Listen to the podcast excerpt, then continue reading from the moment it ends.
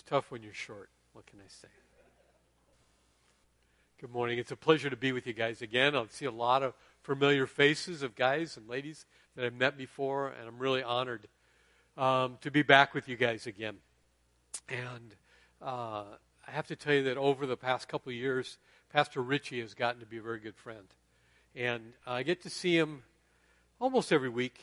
Um, he and I are part of a small group of pastors that meet together at a little church on the Old West Side and uh, just get together and, and kind of be guys together, share our hearts, pray over each other's lives, pray over the city, pray over you guys sometimes. Um, and uh, I love praying with guys because whatever's in them comes out eventually.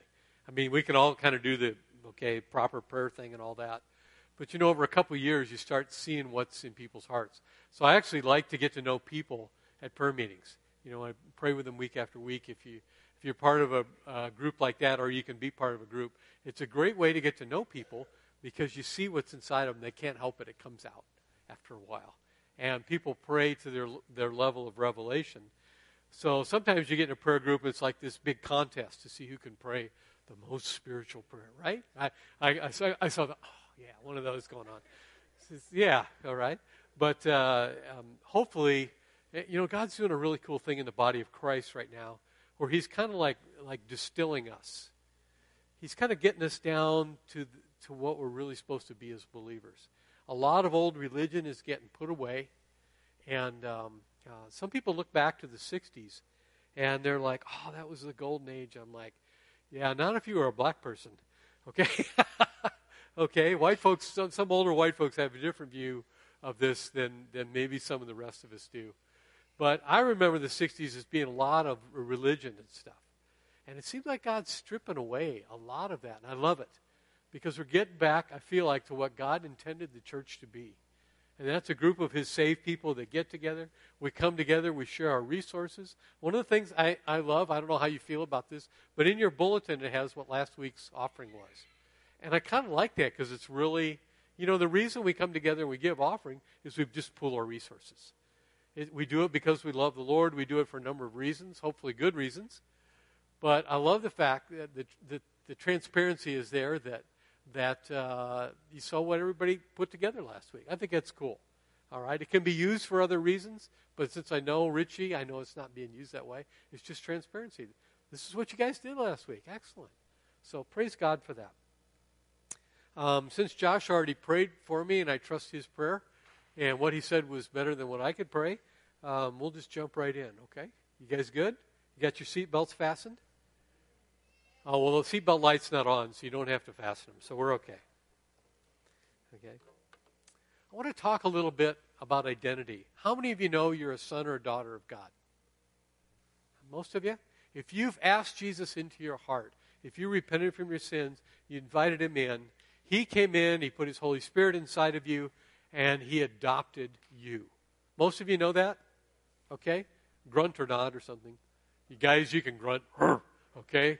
It's all right. It's okay to grunt in church. Just don't get too crazy about it. All right, we can be men. Ladies, you can be ladies. I don't know what, maybe ladies go, mm, or whatever. I don't know. I don't I don't know. Mm-hmm. Okay, all right. So uh, most of us know this. But sometimes our identity kind of gets lost in all the other things that we do. And that's what I want to talk about today, is what our real identity is. This has kind of been on my heart for a while, and it kind of reflects something God's been doing in my own life. But when uh, when Richie asked me to speak today, this is one of the, this is just like God said, yeah, I want you to talk about this. So during the course of the next few minutes, a few times I'm going to ask you, who are you? And you're going to say, I'm a son of God. Or, ladies, you can say, I'm a daughter of God. Ladies, don't say you're a son of God. Say you're, I mean, if you really want to, we won't argue with you, but uh, it, it, I think you would be more comfortable saying, I'm a daughter of God. So who are you? Daughter of God. Okay, one more time. Who are you? Daughter of God. And you guys got this. You guys are better than the first cert. No, I'm just kidding. It took them a few times, okay? But uh, as we go through, I'm going to keep asking you to repeat this. It's sort of like the punchline of what I'm talking about right off the bat. You know, I would never make a good comedian because I always like give you the punchline and then tell the story. Okay, which doesn't make for good jokes, but maybe it'll stick to you better. One of, oh, see if I can get everything working now. Yay. Excellent. By the way, I don't know who in the in the sound booth, I assume somebody up there, they do like the lyrics for the songs, right? Do you ever notice how good they are at it? Do you ever go to it? Yeah, amen. So whoever did that, good job. Okay, they stuck with that. They did make one or two mistakes. That's okay. We forget. No, I'm just kidding. No, they're like right with it. You ever go in that you're learning a new song and the person in the booth, they're like doing three things and they're like four stanzas behind, you know, and all that. But this is just like right there. And it makes the worship flow so well. So good job back there. Um, who are we? It's one of the basic questions of life. Within every family, you've got, am I the oldest? Am I the youngest? Am I the matriarch of the family? Am I the patriarch of the family? Where do I fit in? That's one of the basic things that hits every one of us, no matter who you are. Even if you grew up in an adopted family or foster home, there's always that kind of figuring out who you are thing, right? Everybody's right? Okay. Um, we have some biblical examples of where God established people's identities. So remember Abraham? Remember Abraham? His original name was Abram. They changed his name to Abraham, which means father of many nations. I did this first service, and I forgot the answer was up there. So people, people were like, oh, the answer's on the screen. Okay. And then with Jacob, his original name meant deceiver. How would you like that name? Whew, talking about a bad prophetic name. Your name is deceiver. And he got it when he was born. I was like, whoa, what's up with that? Okay, how would you like to walk into that lame, you know, that lame name? But God changed it to Israel, which means struggles with God. And then it became the name of the whole people, right? And do you feel like the Jews have struggled with God? Good morning. How you doing? I'm Steve. Okay, thanks for coming. How you doing? Huh? I forgot your name, though. Jose, right. Good to see you guys. Hi. Good morning. Good morning. Good morning. I'm trying to not make you embarrassed. I hope you feel comfortable, all right? Okay. I'm really proud, though, you came up and sat up front. You know, a lot of times people that you see them, like, look in the back door. They know they're a little behind, but it's okay. No, it's cool. We're family here. So, um, but the, the Hebrews were also called Israel, struggles with God. Again, I'm not sure it's a name I want to have, but it, meant, it means wrestles with God. Remember, Jacob wrestled with the angel all night. I don't know about you, but if I wrestle with another guy for like two minutes, of course I'm sixty-four, but if I wrestle with another guy for two minutes, I'm like exhausted. I mean, I've, at, I've even been out with the cops. I'm a metro chaplain. And I've been with them a couple times and they've gotten into it with some people. You know, and it's not like on T V where people fight for like ten minutes. That's baloney. You know, after about two minutes, like everybody's just, they're done. Okay, not always, but generally it's that way. But can you imagine wrestling all night? He was not going to let that angel go. And that's wrestling with an angel.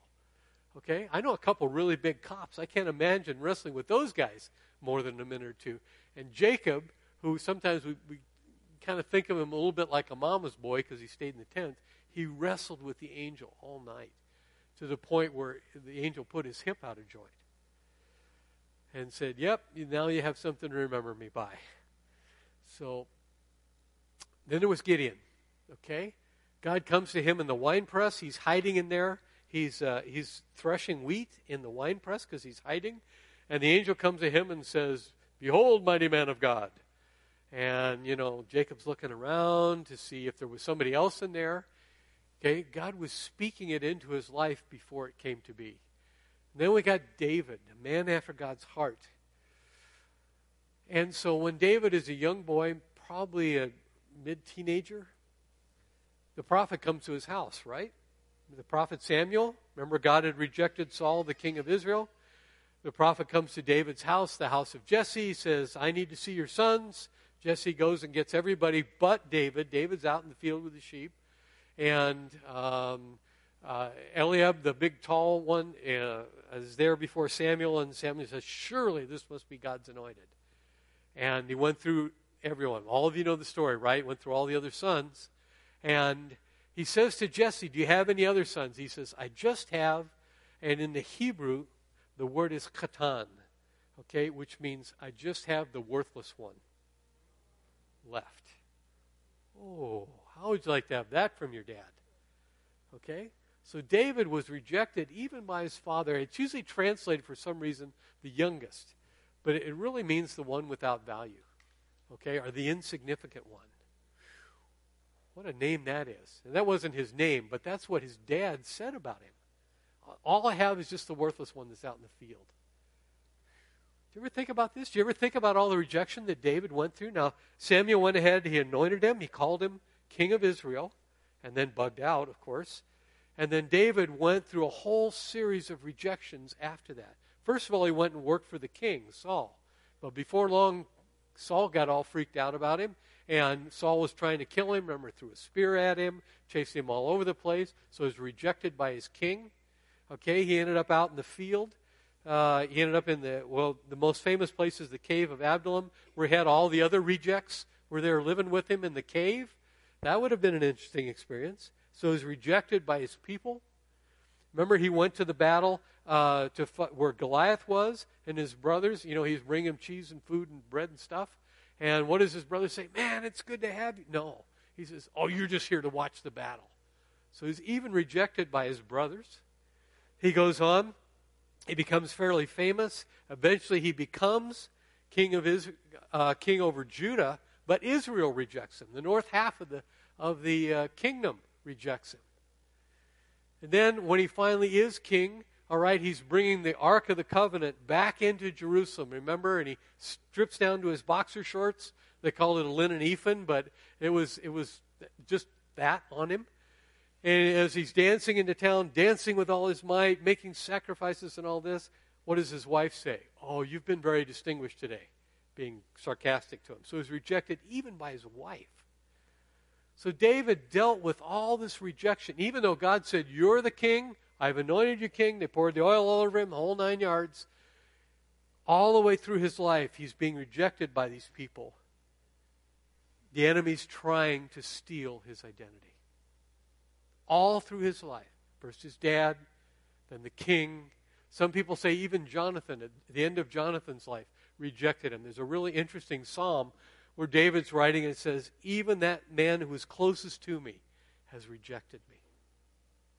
And yet David pushed through all that rejection to step in eventually to the identity of king, not over, over Judah, but over Israel, over all of Israel as well.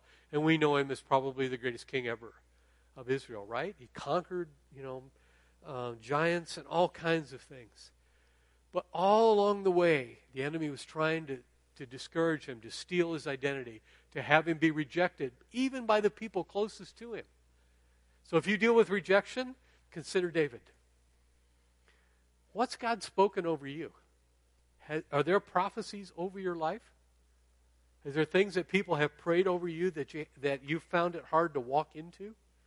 Do you notice that God often says to us who we are before we even realize it, or before we're walking in it? As near as I can figure, it was about seventeen years between the time Samuel anointed David and the time he actually became the king.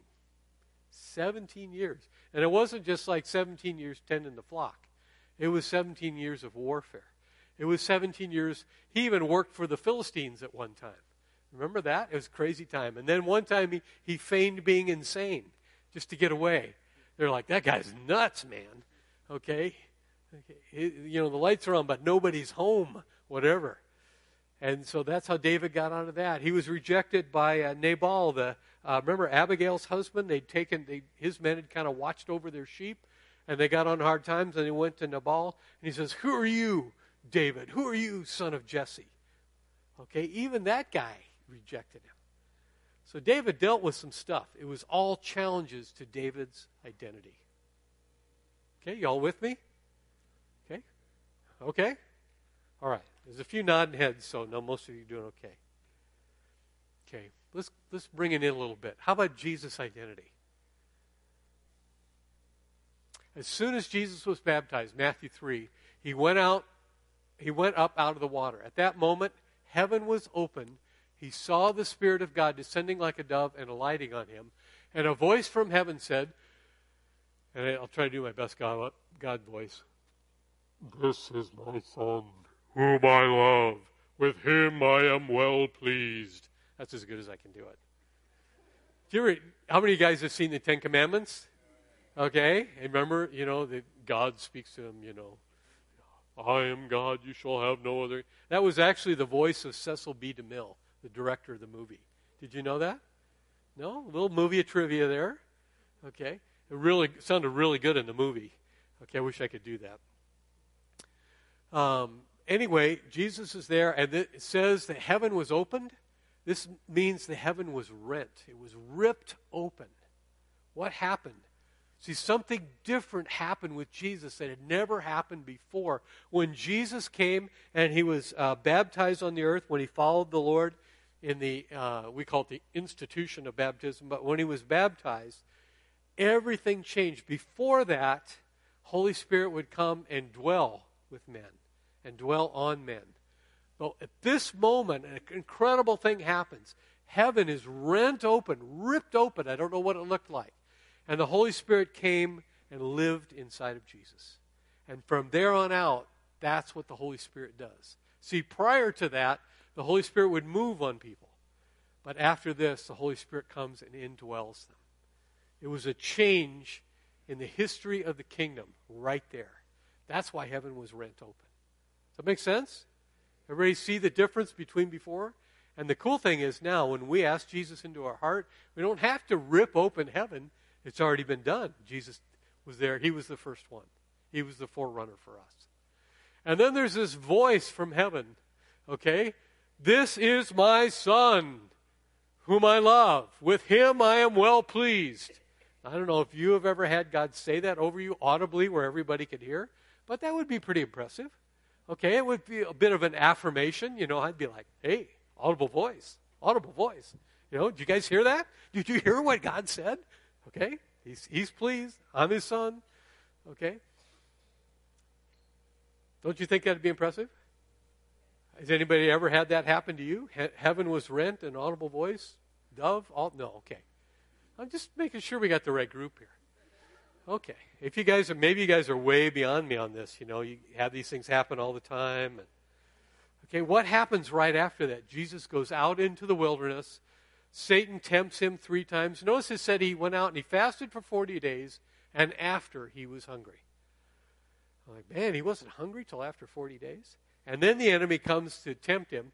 And what does he say? If you're the Son of God. Now remember, he gave him forty days in there to think about this, right? What is he doing? He's directly challenging what the Father said. Garden of Eden, same thing. Enemy comes to uh, Eve and uh, says, you know, tell me about the trees. And she says, well, there's this one tree. Uh, we can't uh, eat it. We can't even touch it. And so they have a little discussion, and Satan says, if you eat that, you won't die. If you eat that, you won't die. What's he doing? Directly challenging what God had said. When Jesus, I mean, can you imagine? Audible voice? Okay, could it be any clearer? And Satan comes to him and says, if you're the Son of God, then do this. If you're the Son of God, command these stones to become bread. He's challenging what the Word said. Notice Jesus didn't fall for any of that stuff. He knew who he was. He didn't need Satan trying to pick away at it, but Satan picks away at us. He says, if you're the daughter of God, do this. If you're the Son of God, do this. So who are you guys? Who are you guys? Okay.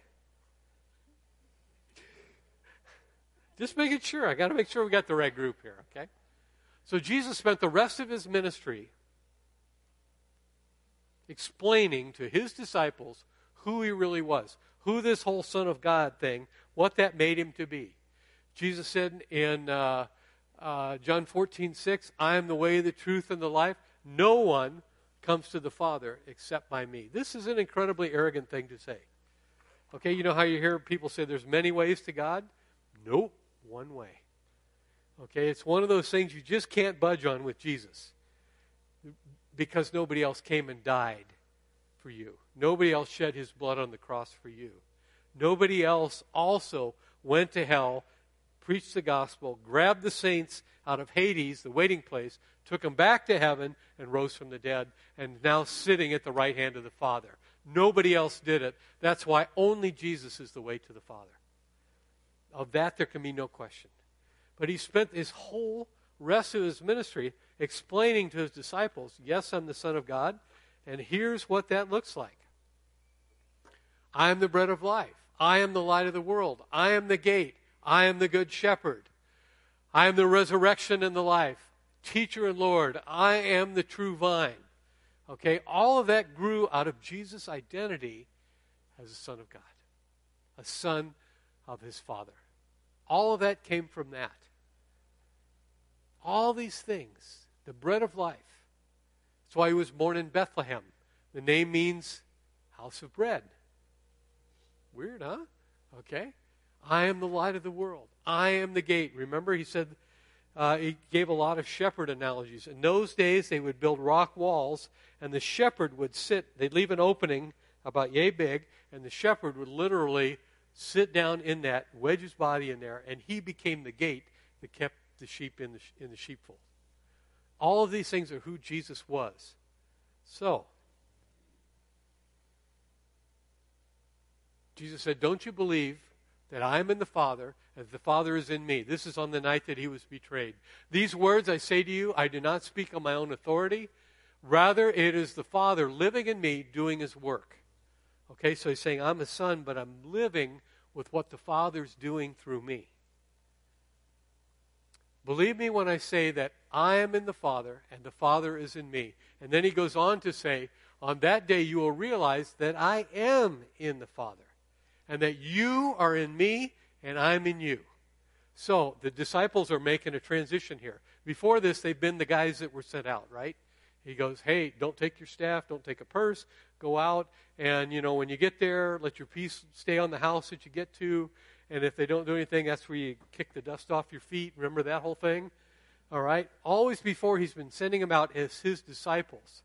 But on this night, he's making that transition where all of a sudden he's saying, okay, God's in me, you know that, I'm in him, but now I'm saying I'm in you and you're in me.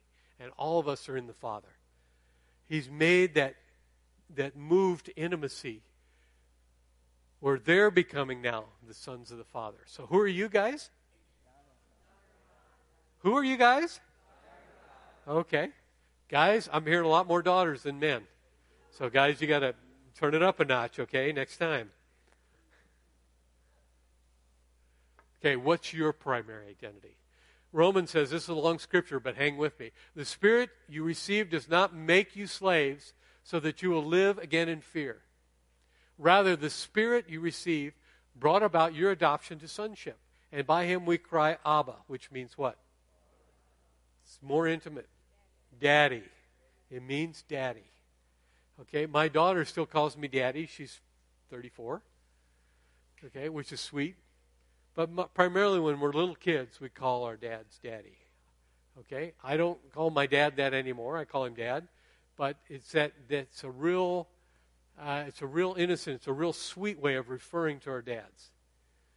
That's the word that Paul used here. By him we cry out, Abba. We cry out, daddy, father. One of the pastors we pray with on Tuesday morning, he always says daddy whenever he prays.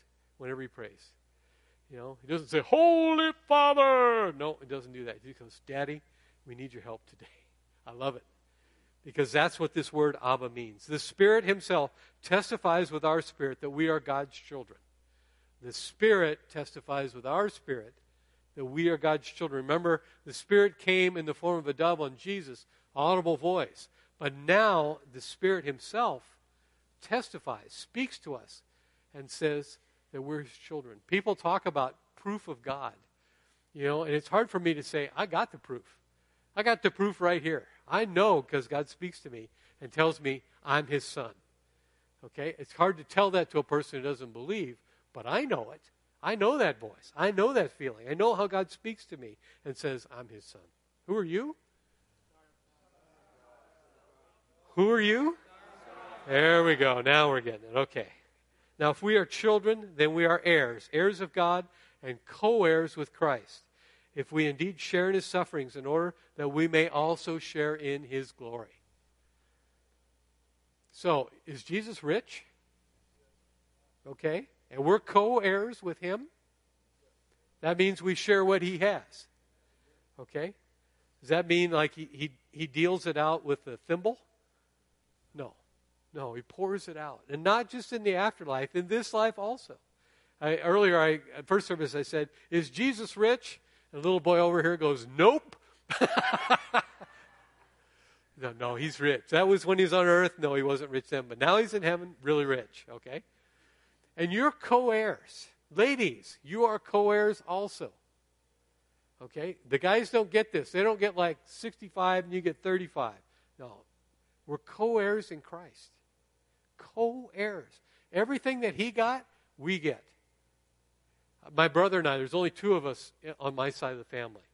When my folks pass away, he and I will share equally in what ha- in what's left over, if there is anything left over. Okay? We're co-heirs. You guys are all co-heirs of Christ. So who are you? Okay. Just making sure. How about Ephesians? Praise be to God and Father of our Lord Jesus Christ, who has blessed us in the heavenly realms with every spiritual blessing in Christ. For he chose us in him before the creation of the world to be holy and blameless in his sight. In love he predestined us for adoption to sonship through Jesus Christ in accordance with his pleasure and will. Before the foundations of the earth. Now I'm a geologist. I love this verse. This means before God even spun the earth up, before he put the water on it, before he made the rocks, what they were and all that stuff, before any of those things happened, he predestined you for adoption to sonship. I love that verse. That means I am not an accident. Okay, when the day I accepted Jesus, God didn't say, okay, I'll let you in. No, he was waiting for that day when I received Jesus because he had already predestined me for it. He already knew how I was going to decide, that I was going to decide to accept him as my Savior and begin to walk. I believe he was excited. I think that's why the angels rejoice in heaven every time somebody accepts Jesus. They're waiting. They're waiting. It's like, man, I know this guy. This is about it. This is it. He did it. Yes! Okay, and they all celebrate. I don't know how that works in time, but that's not my concern. We'll figure that out when we get to heaven. Right? I love this next verse. It's very simple. Second Corinthians six eighteen, and I will be a father to you, and you will be my sons and daughters, says the Lord Almighty. Who are you? Yeah, yeah. Now I'm hearing a little more of the guys. Maybe it's just that I was standing over there. It's very simple. It's very clear. One more verse. Galatians four, four through seven. But when the time had fully come, God sent into his sent his Son, born of a woman, born under the law, to redeem those under the law, that we might receive adoption to sonship. Because you are his sons and daughters, God sent the Spirit of his Son into our hearts, the Spirit who calls out Abba, or Daddy, Father. So you are no longer a slave, but God's child. Since you are his child, God has also made you an heir. Now, I just showed you four different verses, right? All about sonship. Are you getting the message? Okay, you are sons and daughters. So you're like, Steve, I know, I get it, all right? I heard this a million times before. Okay, now we're getting to the good part. Not that that wasn't good, but if I can get, I got to figure out a better way to do this. A couple more. There, here, there is neither Greek nor Jew, circumcised nor uncircumcised, barbarian, Scythian, slave or free, but Christ in is all and in all. What's he talking about? No racial separation. Okay? No covenant separation. That's what the circumcised and uncircumcised. Barbarians, they were guys that lived off to the northeast at this time. They were always raiding and pillaging uh, to the northeast part of, of the Roman Empire. And everybody kind of lived in fear of them. But if they got saved, they were still in the family. Scythians were from Scythia. Okay, slave or free, in that society, slaves were well accepted, and, and they weren't of a particular race. It was just whoever was captured was a slave, and had, had institutionalized slavery in the Roman Empire. And a lot of people that got saved in the first century were slaves. Okay? They needed redemption. They understood the value of what God was offering. Galatians three twenty-eight, there is neither Jew nor Gentile, neither slave nor free, nor is there male or female, for you are all one in Christ Jesus. There is no racial separation. There is no gender separation. There is no uh, religious separation. We are all one in Christ. Now, when Jesus, uh, when uh, Paul spoke this in the first century, this was absolutely radical. Okay, especially the whole male-female thing, because women had like zero rights in the first century. Matter of fact, uh, Chris Vollen teaches a really good teaching that like one-third of the Jewish laws that the Pharisees had come up with were against women. Not sure why. All I know is a lot of them had to do with women and what the restrictions are were on women. That's why they could just give them a certificate of divorce. Many guys had two or three wives. Okay? Say he saw another young thing, he decided this gal's getting a little old, he would just divorce her with a, with a written piece of paper and, and grab this one up.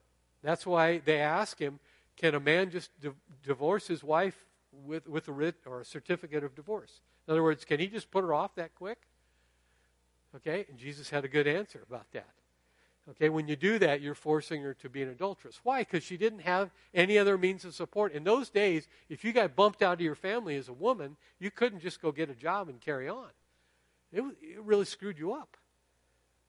So for Paul to say that male and female are equal, this is radical, revolutionary stuff. When the men and women in the first church ate together and they shared everything together, they were accused of being immoral because men had dinner with women. It was that close of a fellowship. We're still battling this today, but I'll tell you, in this time, in this generation we're in, God's doing an amazing work with men and women.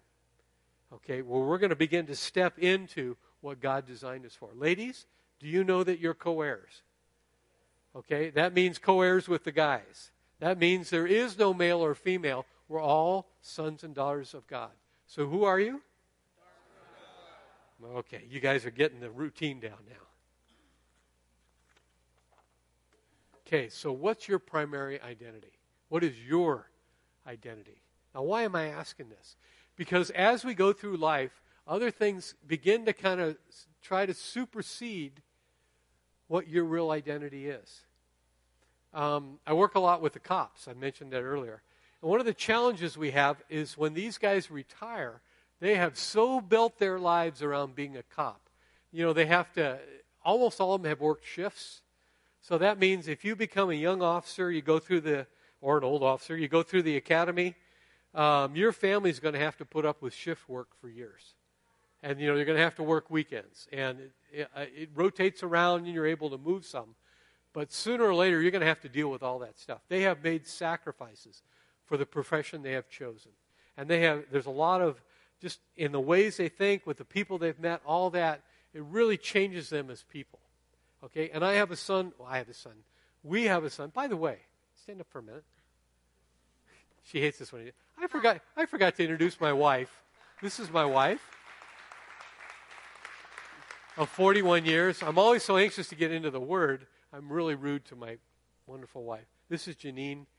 She married me forty-one plus years ago. She's been a great wife, a great mother, a great friend, great lover, the whole nine yards. Um, and I'm really glad that she could be with me today. So apologies, I didn't introduce you at the beginning. Okay? Um, uh, anyway, please say hi to her when we're done so she feels valuable, because she is valuable. She's an amazing woman. I was just telling her this morning, I had no idea you'd be this beautiful when we were this age. So just, I meant it. I wasn't just... I mean, I knew it would be good, something good to say, but I meant it. Okay. So what's your primary identity? Uh, oh, I started to say with the cops, part of the problem is when they retire, they have so made their identity about being a cop, it's like there's this huge vacuum on the back end of it. Okay? They've been so wired. They've been carrying a gun. Almost all cops off-duty carry guns, uh, concealed carry, because they may run into somebody that knows who they are. Right? Right? I mean, y'all don't think about that, right?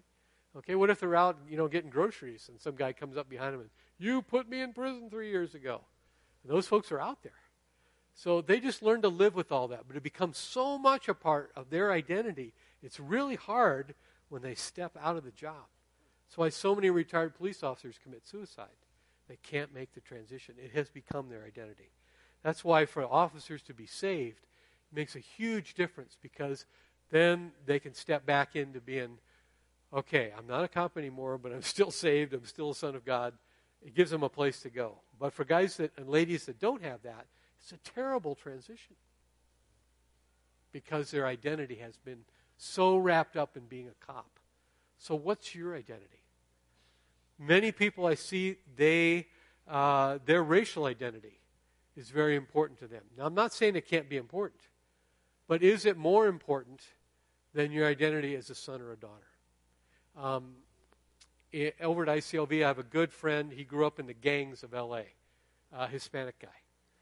Okay, and I've kind of been, really I've just been a friend to him, but I've kind of been mentoring him. And he gave his heart when he moved up here. He kind of had to leave L A so he wouldn't get killed, one of those kind of things. And he's he's done some bad stuff in the past. Uh, some of us in here have done stuff, bad stuff in the past. But we kind of hit this point where he was, we got into a, an interesting racial discussion, and his name is Angel. And I said, Angel, are you a son of God first, or are you a Hispanic first? Mm, yeah. He had to think about that. Okay? And this applies for all of us. You're hearing a lot about white nationalism right now, which makes me crazy. Okay? I've been studying the history of white folks. I'm reading this book called The History of White People. It's written by a black lady. It's excellent. Oh, it's so good. Okay? And it, it goes all the way back to Greece. Okay? Because she's trying to figure out what I've been trying to figure out. Like, how do we get here with, with all this crazy stuff? But she goes all the way back to Greece, and she traces the history of white folks all through Europe. I don't know if you know, but what we consider white folks are about the most racially mixed group of people on the earth. If you really study the history, you know, this group came over, and this group invaded, then they did this, and then they did this. And then, this, sorry, I shouldn't get off. I'll just say this one thing. People talk about the pure white race. I'm like, what is that?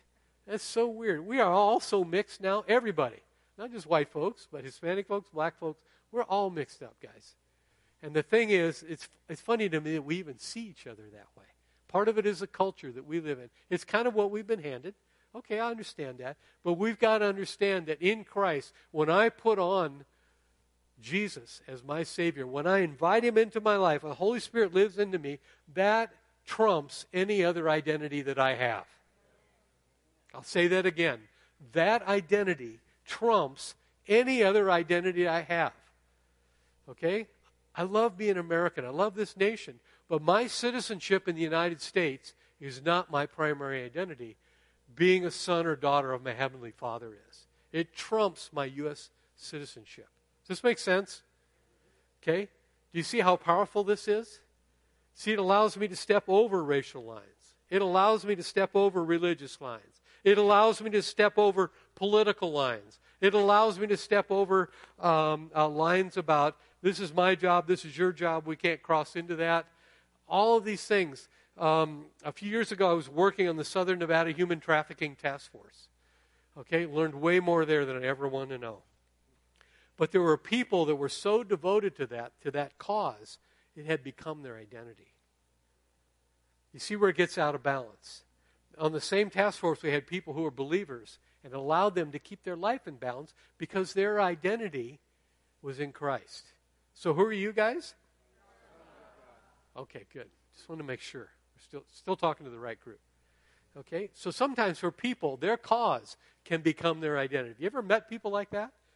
Okay? So some people in the political arena, even though they're believers, they get so wrapped up in the politics of what the party's saying that they kind of lose their identity.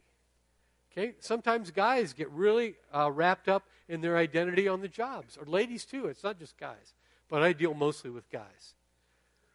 Okay, let me get caught up here. I think I talked about all those. Are there things that have overwhelmed your identity in Christ? Have things in your life, your job, your politics, it can be your racial identity, whatever it is, have they begun to supersede your identity in Christ? How about your church identity? How about your your what you consider yourself in the church. Do you ever meet somebody and they're like, hey, I'm prophet so-and-so? You ever met that guy? No? I have. Anybody here met that guy? Okay. Or I'm elder so-and-so or bishop so-and-so. What are they telling you? First of all, I'm important because I have a title. Second of all, okay, it's really important for you to know that I consider my identity to be a prophet. Okay, it's really a big trap, okay, in the body of Christ. Uh, pastors will do this. Okay, they make sure that they know, you know that they're a pastor. Okay, when I introduce myself, I almost never use my title. I'm just, hey, I'm Steve. Okay, why? Because that's what Jesus calls me. That's enough. Okay, yeah, I'm called to, to teach and to preach. Yeah, I'm called to do this and that. But that's my calling. That's not my identity. Okay, I always tease the intercessors. Sometimes intercessors, that gets to be their identity. Well, I'm an intercessor in this church, you know. And, yeah, you, I, I understand what you're saying, but I'm an intercessor, okay? And we laugh a little bit. But some folks take it, it is almost like it's become an office for them. Okay, now I consider myself an intercessor, but it is not my identity. It's making sense, guys. All right. How about uh, maybe you're an administrator. We see this with pastors. Our worship leader bugged out, I think. But she did, didn't she do a great job this morning? Whew, that's good. Let's give her a hand in absentia. Okay. I really like that one song. Hallelujah, you have saved me. Man, I love that song. It's so good. Hmm.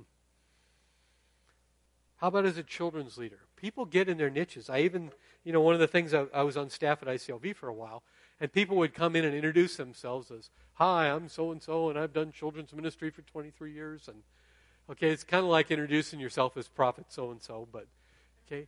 And it's great to have a children's ministry. It's great to be good at the, all of these things and being prophetic. All of those things are important. But my identity is as a son or a daughter. And who are you guys? Okay.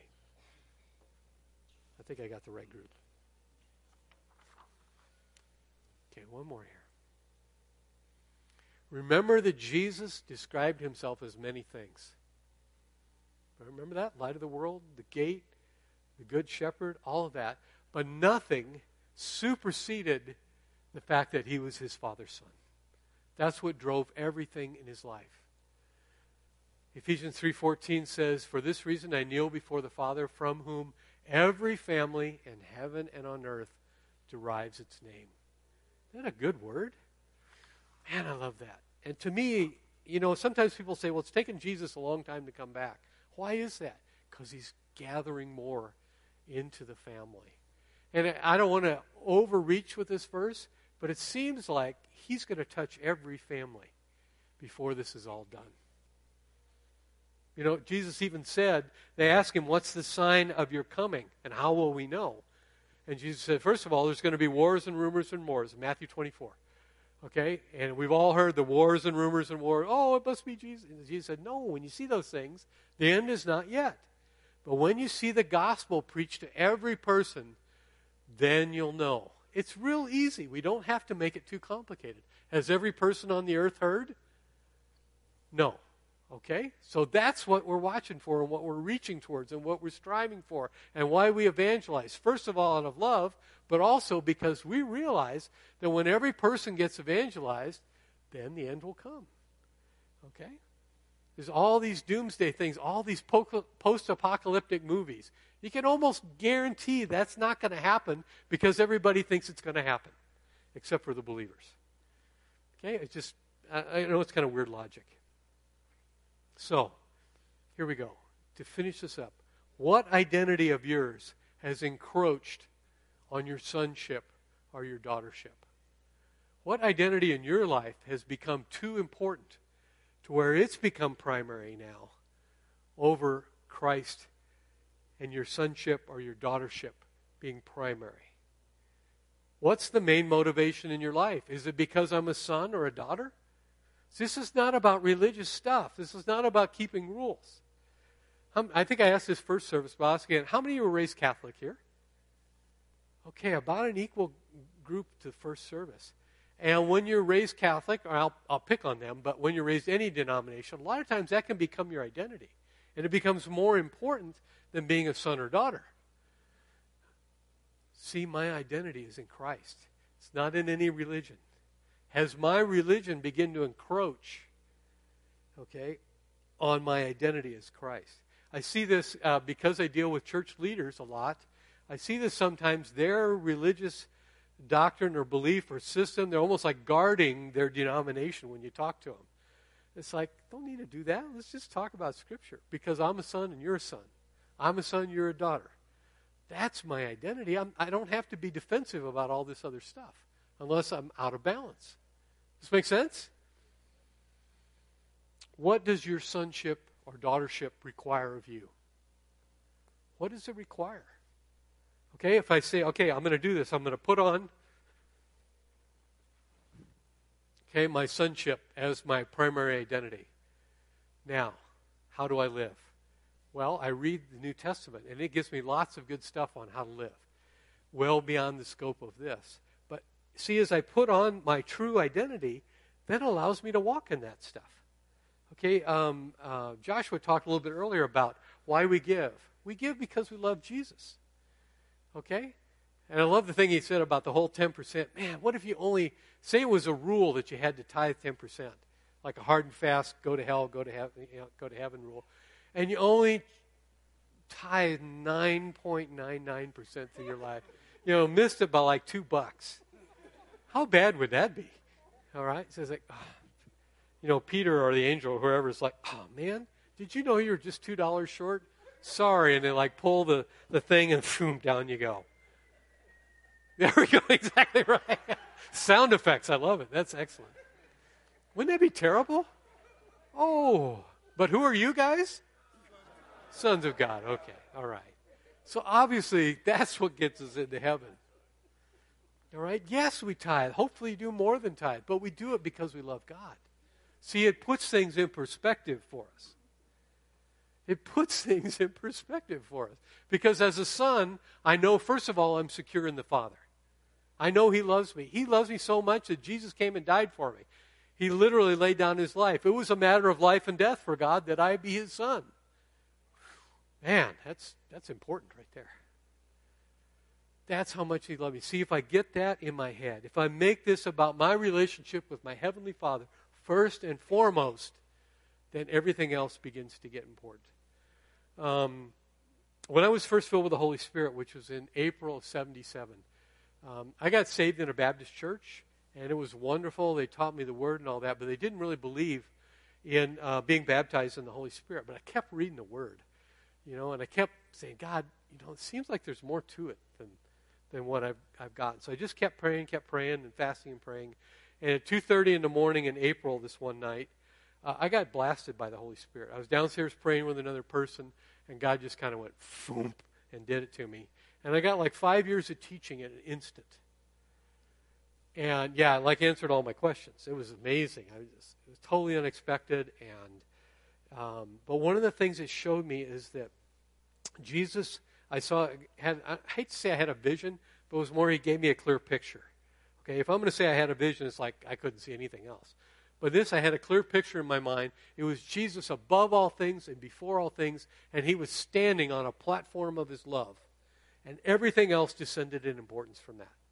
Tongues, interpretation, gifts of the Spirit, everything else descended in importance from that. Why? Because I understood that He was the Son of God, that I am a son of God, that God loved me with an amazing, eternal, undescribable love. And when we get that focus, we get that perspective, everything else falls into place. Is this making sense? And who are you guys? Okay, okay, all right. When we realize our son or daughtership, we have rights. We have the right to eternal life. We have right to be part of this family. All right, I got adopted in. You got adopted in. You got adopted in. Okay, we have rights as a family. I had always, to be honest with you, I always felt like an outsider. Even when I was on staff at I C L V, I always felt like an outsider. But I've recently realized I have a right to be part of the family. Anybody else ever feel like an outsider here besides me? Yeah, there's a few of you out there. But you know something? I have a right to be part of the family. Okay? I have riches because I'm a son of God. You guys all know about that. I have responsibilities as a son of God, the most important of which is to love the people around me. Biggest responsibility. Rest of it, read the New Testament. It tells you about all that. What do you guys think? Who are you? Okay, why don't you stand up? I'd like to pray for you. And we're going to end the service this way. I'd like to put your hands out like this. And um, everybody know what a medicine ball is? It's like a heavy leather ball, and in the gym you throw it back and forth and it builds up your muscles. I don't want you to think about catching a beach ball because this is heavy. Okay, this is going to be like a medicine ball. And I just want to pray this over you. Not just pray it over you, but I'm going to pray this over you. Okay, Heavenly Father, first of all, Lord, I thank you so much that we're your sons and daughters.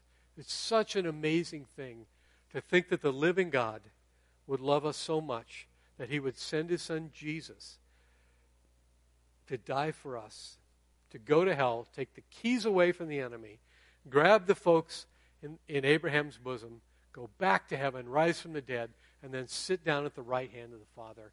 And then you invite us to all do the same thing.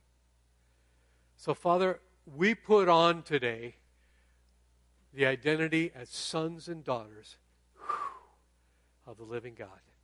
And Lord, we accept our rights, we accept our riches, and we accept our responsibilities as your children today. And Lord, we love it that we belong to you and that this is our primary identity, not our citizenship, not our race, not our politics, not any of those other things.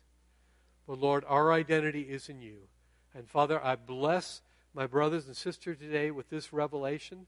I pray as they go out today, they'll go out more than ever and with the revelation of their sonship or their daughtership, their adoption in you, and be able to walk in the fullness of all that you have for them in the name of Jesus, and to agree, say, amen. Amen. God bless you guys. Have a great weekend.